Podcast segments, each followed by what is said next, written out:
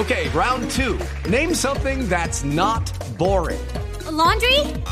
Ooh, a book club. Computer solitaire, huh? Ah, oh, sorry, we were looking for Chumba Casino. That's right. ChumbaCasino.com has over 100 casino style games. Join today and play for free for your chance to redeem some serious prizes. ChumbaCasino.com. No purchase necessary. Full prohibited by law. 18 plus terms and conditions apply. See website for details. El departamento del Guaviare es uno de los más amplios en biodiversidad de Colombia, pero a su vez es uno de los más abandonados. En un país que no se caracteriza justamente por hacer eh, una presencia activa del Estado en sus territorios. Queda al sur del departamento del Meta.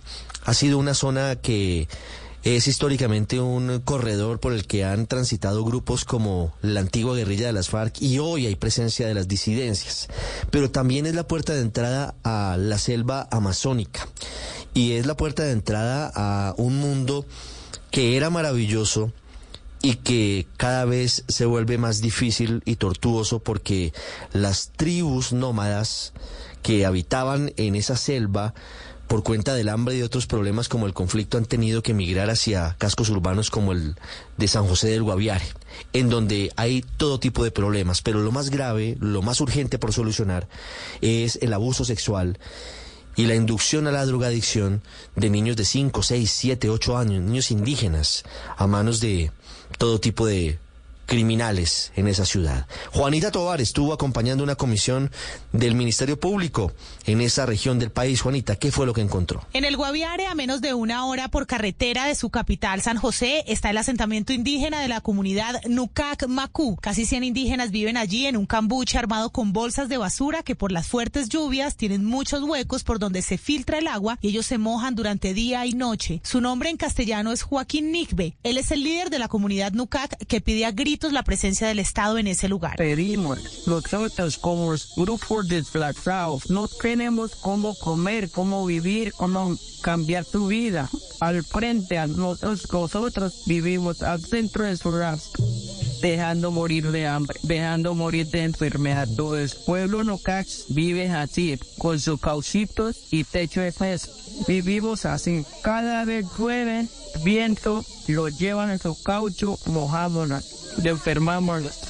Por esta razón están tan enfermos, tienen enfermedades respiratorias y las afectaciones en su piel son enormes, ronchas y peladuras y producto de ello la infección los está matando. Pero ellos temen ir a centros de salud porque según denuncian el bienestar familiar les quita a sus hijos para darlos en adopción. Ella es Mónica Nigbe, líder para mujeres, indígena Nucac. Ella es la intérprete de la mamá que presuntamente perdió a su hija, pues el ICBF se la quitó y la dio en adopción a una familia en Alemania. Ella bienestar familiar lo adoptaron a una madre que ya es de otro país. Y sin autorización sin de la autorización de la comunidad, ni de su papá, ni de su madre, ni de las autoridades. Como nosotros como líderes y traductores no nos enteramos. Un tiempo fue que yo fui a preguntarle al inspector de policía. ¿Y eso pasa regularmente?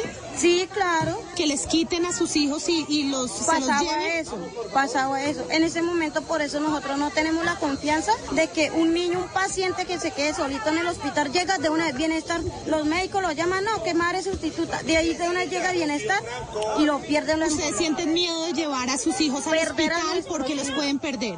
Perder a Los niños están sin ropa, con el estómago inflamado por la desnutrición y las enfermedades. Vi a niñas de 11 años con bebés en brazos y Cuando pregunté si existe alguna mujer que haya sufrido abuso sexual a un grupo de seis indígenas, ellas se rieron y me dijeron que no conocen en ese asentamiento una indígena que no haya sido violada. El panorama aquí es desolador ellos aguantan hambre. Como este asentamiento indígena queda cerca a la ciudad, los jóvenes están optando por vender drogas y delinquir. Las mujeres salen a prostituirse para poder sobrevivir. En el Guaviare hay otra etnia, en el límite con el Meta. Allá la alcaldía dispuso un hospital abandonado para que se asentaran alrededor de 80 indígenas de la comunidad Ese lugar queda en Puerto Concordia, donde tienen al río Ariari, pero no tienen cómo pescar. Piden al gobierno una canoa y mallas para valerse del río para poder comer. Entonces, pues estamos difíciles, necesitamos urgentemente kit de pesca como malla, tarrayita, canovita, el motorcito, para poder sostener aquí 60 personas.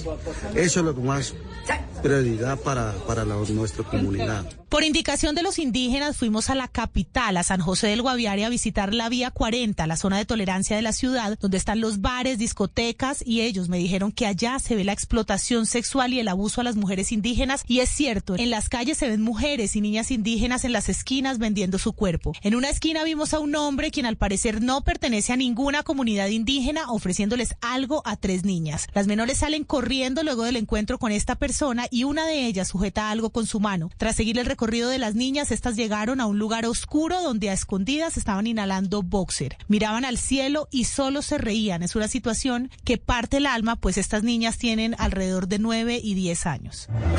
¿Por qué a mi mamá? ¿Dónde está tu mamá? Ya está sentada. Cuando volteamos a mirar vimos que una mujer salió corriendo, no la pudimos identificar, pero según cuentan las niñas y lo que se pudo percibir, todo pasa ante los ojos de sus familiares. Llegó la policía en medio de un operativo conjunto con la Procuraduría, momento en el que una de las menores de edad se escapó. El coronel de la policía, Daimiro Eras, señaló que esta situación es uno de los panoramas que se viven a diario en esta zona del país con las menores de edad, pues las conducen al bienestar familiar, les hacen todo el proceso de restablecimiento de sus derechos, pero vuelven a las calles. La presencia de las defensorías del pueblo, la Procuraduría, el Bienestar Familiar, el Ministerio de Salud y todas las entidades del gobierno son necesarias para que se tomen medidas contundentes y frenar esta red de explotación sexual y tráfico de personas y abuso de drogas, donde las principales víctimas son las mujeres y los niños. El departamento del Guaviare ha sido noticia en las últimas semanas por cuenta de una realidad que es increíble. Todos conocemos, todos sabemos que existe, pero a veces pareciera que se nos olvidara. Pero desde hace muchos años.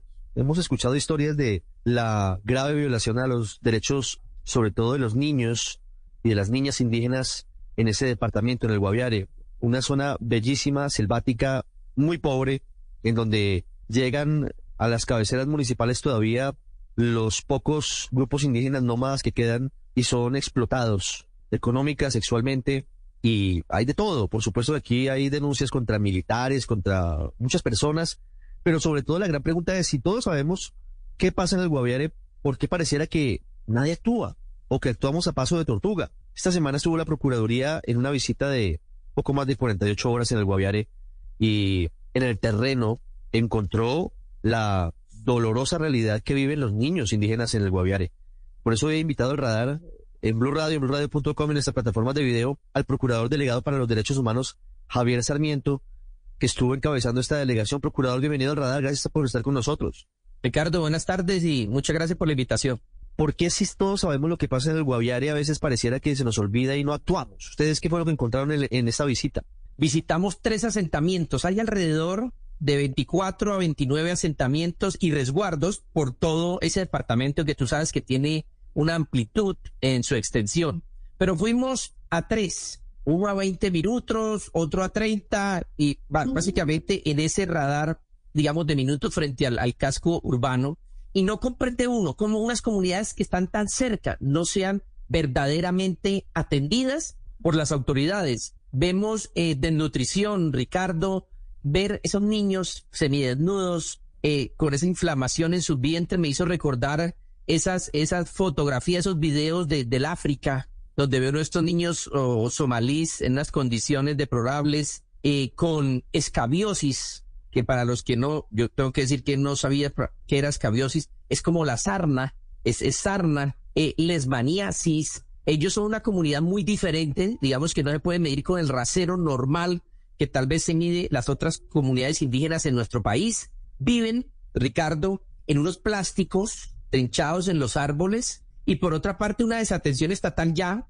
en otro aspecto que son las necesidades básicas insatisfechas, sin agua potable, sin habitabilidad, sin fluido eléctrico. Y ellos, por ser una comunidad seminómada y cazadora, pues no encuentran dónde cazar. Es decir, a ellos los reubican en estos asentamientos. Pero estos asentamientos colindan con fincas de personas naturales, es decir, lo que ellos denominan colonos. Entonces empiezan las problemáticas cuando ellos, para satisfacer su hambre, empiezan a, hay que decirlo, a hurtar también esos elementos, plátano, yuca, estoy hablando de, de, de cosas, digamos, de alimentación, y empiezan las confrontaciones y los amenazan de alguna manera, protegiendo pues por otro lado la propiedad privada. Entonces hay una, hay una desatención estatal que Ricardo ya desbordó totalmente a la alcaldía, que es una alcaldía de sexta categoría, municipio de sexta mejor categoría, y a la gobernación, que es una gobernación de cuarta categoría, sin querer excusarlos, por supuesto. Sí, procurador. ¿Y por qué están en esos asentamientos? ¿Y de qué etnia son? ¿Por qué, si son seminómadas cazadores, están en esos sitios? Bueno, por ejemplo, son de las etnias eh, Nukak y Hugh, por ejemplo. Entonces, ¿qué pasa? Unos que estaban hacia el departamento del Meta en Mapiripán tuvieron conflictos interétnicos y son desplazados y bajan hacia el departamento de Guaviare, es decir, en problemas internos que lo manejan bajo la ley del talión, entonces prefirieron alejarse y empezar a migrar y llevar, digamos, ese Hello, it is Ryan, and we could all use an extra bright spot in our day, couldn't we? Just to make up for things like sitting in traffic, doing the dishes, counting your steps, you know, all the mundane stuff. That is why I'm such a big fan of Chumba Casino. Chumba Casino has all your favorite social casino style games that you can play for free anytime, anywhere with daily bonuses. That should brighten your day a little. Actually, a lot. So sign up now at chumbacasino.com. That's chumbacasino.com. No purchase necessary. BGW. Void were prohibited by law. See terms and conditions. 18 plus. problema al otro departamento. También eh, ellos empiezan a moverse periódicamente, anual, cada dos años, y se empiezan a mover y llegan a, a sitios. En algunos, por ejemplo, pues invaden también tierras, propiedad privada. En otros, por ejemplo, que visitamos la alcaldía, al ver esa problemática que lo estaba desbordando en el municipio, les dio un lote de propiedad de ellos y los ubicó allí. Entonces, hay diferentes variables para las ubicaciones que tienen ellos. En otros, por ejemplo, los reubicaron en unas instalaciones bastante antiguas de un hospital de un municipio que se denomina Puerto Concordia, limítrofe entre San José de Guaviare y el Meta. Y así vemos, pues, condiciones en todo caso en una y otra paupérrimas. Sí. ¿Por qué terminan ellos en la civilización occidental o, viviendo, cohabitando con nosotros que tenemos unas costumbres tan distintas? Si son cazadores, si cada dos años cambian de, de sitio de asentamiento, ¿por qué se quedaron en el Guaviare? Que, puede ser uno de los puntos de origen de, de la crisis. Bueno, los Nukak, específicamente los Nukak Bakú, es, una tribu eh, en vía de extinción, nómada, seminómada, lo ha señalado la Corte Constitucional ya tal vez en, en, tres, en tres autos. De hecho, en el parque principal, eh, esto es antagónico, en el parque principal de San José del Guaviare hay unas estatuas, monumentos, como sea el nombre técnico, en alusión a los Nukak. La gente toma fotos, los extranjeros, sobre todo los europeos, americanos, pero hay un rechazo generalizado a esas comunidades. ¿Por qué? Se está presentando fenómenos, Ricardo, como consumo de drogas, de boxer, de alcohol, hurto por parte de ellos a los establecimientos comerciales, hurto de comida. Usted puede estar comiéndose un plato de comida y le pueden rapar la presa de pollo y de carne y demás. ¿Qué es evidencia? La, hay comunidades en Nucac, especialmente en Yuc, a cuatro horas, cuatro horas y media, que están realmente internados en la selva. Ellos qué nos dicen, los liderazgos que allá se denominan capitanes, no mamos ni mayores, es decir, allá hay una denominación de capitanes, pues ellos dicen que al no tener cómo satisfacer sus necesidades y que el hambre es el que los lleva a llegar cerca de las cabeceras municipales para buscar eh, atención en salud, para buscar acceso a la alimentación. Básicamente, eso es lo que nos han informado ellos mismos. Son muy conscientes de su problemática, pero pues yo creería con profundo y absoluto respeto por su cosmovisión y por su manera de ver el mundo diferente a la nuestra claramente, pues que también deben ellos contribuir y, y adoptar acciones en especial de prevención de abusos sexuales de las menores, porque no solo son los militares, también hay personas civiles, también, digamos, de alguna manera se exponen a esos riesgos. Sí que es lo que está pasando con los niños y las niñas indígenas. Veíamos imágenes muy dolorosas de la manera en la que hay adultos que cooptan a, a estas niñas entregándoles boxers para que consuman a cambio de abusar sexualmente de ellas y de ellos. ¿Cómo es la problemática con los niños Nukak, de los niños de, de la tribu Shu? La vía 40, Ricardo, es, son dos cuadras en L. Uno, uno viene por una avenida principal, pues son pocas calles, y llega a esa esquina y baja, digamos, esto es la zona de, de venta de alucinógenos, de alcohol, de prostíbulos, y empieza uno a ver, por supuesto, mujeres adultas, pero también menores de edad, allí sentadas, lo empiezan uno a llamar, le empiezan uno a llamar, a ofrecer esos servicios, eh, también mendicidad allí de, vemos, vemos niños entre uno y cinco años allí sentados, y es, es tan impactante, Ricardo, que están solos, no hay un adulto cuidándolos. Requeríamos a, la autoridad en especial de policía y me decían ellos que practicaban los procedimientos eh, para llevarlos al ICBF para iniciar el restablecimiento de derecho y me dice, doctor, uno los lleva, allá no hay donde tenerlos. Es, eso es lo, esa es la primera dificultad que hay allí. ¿Hay algún compromiso de autoridades de la alcaldía de San José del Guaviare, de la gobernación, entendiendo limitantes presupuestales o de otro tipo, o del bienestar familiar para que cambie la situación, procurador? ¿Hay algún compromiso concreto para que esto cambie? Pues Ricardo, mire, eh, tuvimos en el segundo día de trabajo, tuvimos una jornada con las autoridades ya eh, en, un- auditorio para escucharlos. Cada uno hace mención de unas acciones que ha realizado, pero lo cierto es, Ricardo, que esto es insuficiente. Es decir, si usted ve una problemática como tú lo decías en la introducción, persistente durante el tiempo, pues que la estrategia no sirve y hay que cambiarla. Entonces, yo creo que esto desbordó ya, está desbordado, está sobrediagnosticado y ya desbordó la autoridad. Debe volcarse el gobierno nacional. Son no más de mil personas. Si en el Estado colombiano no somos capaces de solucionarle una problemática a una población, hay que decirlo, tan pequeña. No estoy diciendo que sea fácil. Hay que iniciar ese proceso de acercamiento, de diálogo, de concertación, que es uno de los principios para trabajar con las comunidades indígenas. Pero estamos hablando, Ricardo, de mil personas. Yo no estoy hablando de un millón. Creo que se va a hacer una intervención urgente desde todos los ámbitos. Salud. Hay una dificultad administrativa para poderles eh, vincular al sistema de salud. Dos, educación. Tres, unidad de víctimas, unidad de gestión del riesgo y todos uniéndose. Es que hay una palabra que puso de moda recientemente, que es la famosa articulación. Todo el mundo dice nos estamos articulando y nos estamos articulando, pero si las cosas no pasan, pues eso definitivamente, Ricardo, no está funcionando. De cara a la función de advertencia de la Procuraduría, ¿ustedes qué traen? ¿Qué, qué creen que puede hacerse? Claro, la idea no es sancionar por sancionar, pero la Procuraduría tiene unas facultades que ejerce en caso de que un servidor público no cumpla con su deber. ¿Qué se traen de allá? ¿O qué advertencia le hicieron a, los encargados de las respectivas agencias frente a la falta de acciones prontas, urgentes para atender el caso de los niños eh, de, las etnias Nukag y, de las otras etnias en esta situación? Ricardo, nosotros presentamos unas conclusiones al cierre de la reunión que refiero. Nos debemos adaptar a ellos, no ellos a nosotros. Ese es un error de concepción de, de las ayudas o del, asistencialismo del Estado de alguna manera. Se concluyó que las acciones emprendidas, pues, hay problemáticas que exceden. Es un problema de salud pública, de política pública que no hay para atenderlos, que se debe avanzar, fortalecer el componente, por ejemplo, de policía de infancia y adolescencia, para hacer mayores controles. También el sector privado se debe vincular. Hay que mirar de qué manera se regula la venta, por ejemplo, Ricardo, del boxer, de estas sustancias con las que al inhalarlo quedan en totalmente pues bajo estos efectos terribles y nocivos para los pulmones y para los menores de edad. ¿Quién vende el boxer en Guaviare? ¿O, o, o en dónde lo consiguen las personas que lo usan para, para esta práctica terrible? Lamentablemente, pues, eh, este pegante no tiene restricciones legales o no es controlada como otras sustancias que, por ejemplo, sí regula la superintendencia o claro, el Ministerio de Justicia. Pero, pero aquí hay una cosa que, que es cierta también. Usted en Bogotá va a una ferretería y en la ferretería tal vez consigue el boxer. Allá hay mayor disponibilidad del boxer, o sea, hay más personas vendiendo boxer. Pues están en las ferreterías, en las tiendas, pero falta control y eso sí le corresponde, por ejemplo, a la alcaldía municipal a través de su secretaría de gobierno y la y las demás hacer esos controles, a quién se está vendiendo, hacer una exigencia y tener un mayor control. Yo vi mucha disposición, por ejemplo, compartido con otros también el presidente de la Cámara de Comercio y fueron algunos representantes del gremio en Coayuara. Yo lo noté muy preocupado. Por una parte, por la afectación. Yo creo que si de verdad logran eh, coordinarse y ajustarse, yo creo que entre todo, sector privado, autoridades territoriales, autoridades nacionales, cooperación internacional, que haga una presencia fuerte, pueden eh, obtenerse mejores resultados. Procurador, ¿regresan con cifras de cuántos casos documentados hay de abuso sexual de niños en el Guaviare? Lo que te puedo decir es que en la Procuraduría General de la Nación solo tenemos dos quejas por abuso sexual a menores de edad de la comunidad NUCAC que se encuentran, eh, por supuesto, en procesos disciplinarios que estamos adelantando y practicando pruebas. El ICBF presentó un informe,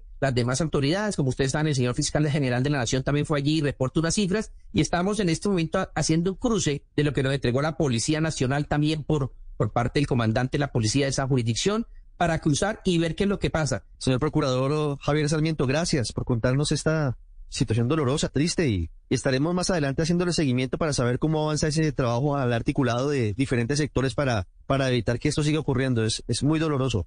Le repito, hace tiempo lo sabíamos, pero tal vez nunca habíamos tenido la sensibilidad para abordarlo como hoy se está haciendo. Ojalá esto tenga consecuencias positivas. Muchas gracias. Así es, Ricardo. Y a los funcionarios que tengan conductas omisivas en sus funciones, pues la Procuraduría tendrá que activar su eje disciplinario. Eso también lo estamos revisando Ricardo, muchas gracias y gracias a ustedes los medios de comunicación, a Blue, que hizo parte de, esta visita para evidenciar de primera mano y poder conocer y visibilizar aún más lo que ya se sabía. Muchas gracias.